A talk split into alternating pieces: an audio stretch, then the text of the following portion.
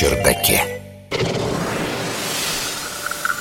О здоровье и долголетии часто приходится задумываться, мы же люди все-таки, и читать научную литературу по этому поводу, из которой неожиданно выяснилось, что арендаторы стареют быстрее, чем домовладельцы.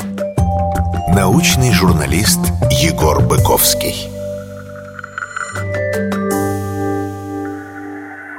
Вы и без меня знаете, что многие аспекты жилья связаны со здоровьем, хотя в исследованиях это почти не изучается. Но теперь эпигенетическая информация вместе с данными социальных опросов дала возможность изучить биологическое старение, измеряемое с помощью, не пугайтесь, метилирования ДНК, как потенциальный путь, посредством которого жилье влияет на здоровье.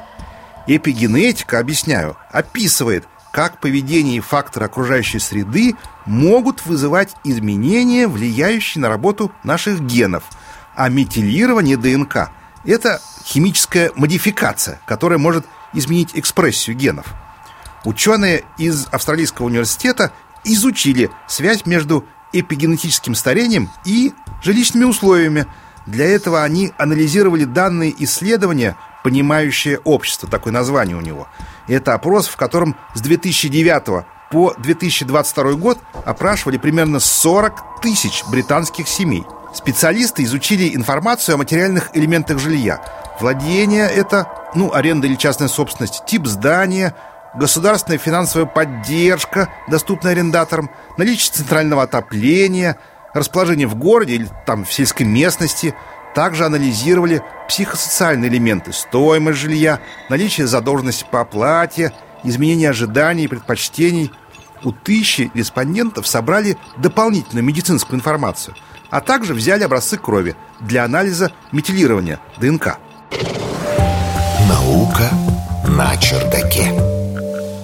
Так, что там еще? При анализе всех данных исследователи учли потенциально влияющие факторы. Пол, национальность, уровень образования, социоэкономический статус, наличие хронического стресса, финансовых трудностей и даже вредных привычек. В общем, учли все, все, все. И анализ показал, что проживание в частном арендованном доме связано с более быстрым биологическим старением – более того, этот эффект был почти вдвое сильнее, чем у людей без работы по сравнению с работающими. Это также было на 50% больше, чем при сравнении бывших курильщиков и тех, кто никогда не курил. То есть серьезное влияние.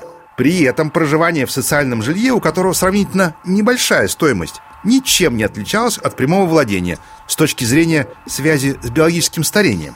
Ученые отметили, что это наблюдательное исследование, поэтому оно не может установить точную взаимосвязь. Они также признали несколько ограничений. Например, не существовало современных показателей качества жилья, а данные о метилировании ДНК поступали только от белых европейских респондентов. Однако нам-то, друзья, ясно, что сложные жилищные условия отрицательно влияют на здоровье из-за более быстрого биологического старения. Однако биологическое старение обратимо, поэтому власти должны учитывать значительный потенциал изменений жилищной политики для улучшения здоровья населения. Наука это доказала. Наука на чердаке.